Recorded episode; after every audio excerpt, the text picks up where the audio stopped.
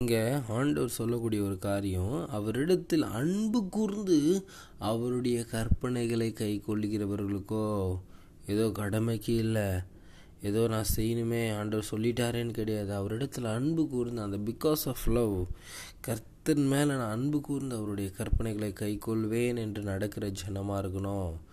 ஏதோ எழுதி வச்சிருக்கையில் எனக்கு தண்டனை கிடைச்சிடும் அப்படின்னு சடங்காச்சாரம் கிடையாது. ஆண்டவரிடத்தில் அன்பு கூறுகிறவர்களாய் அவருடைய கற்பனைகளை கை கொள்ளுகிறவர்களாக இருக்க வேண்டும்.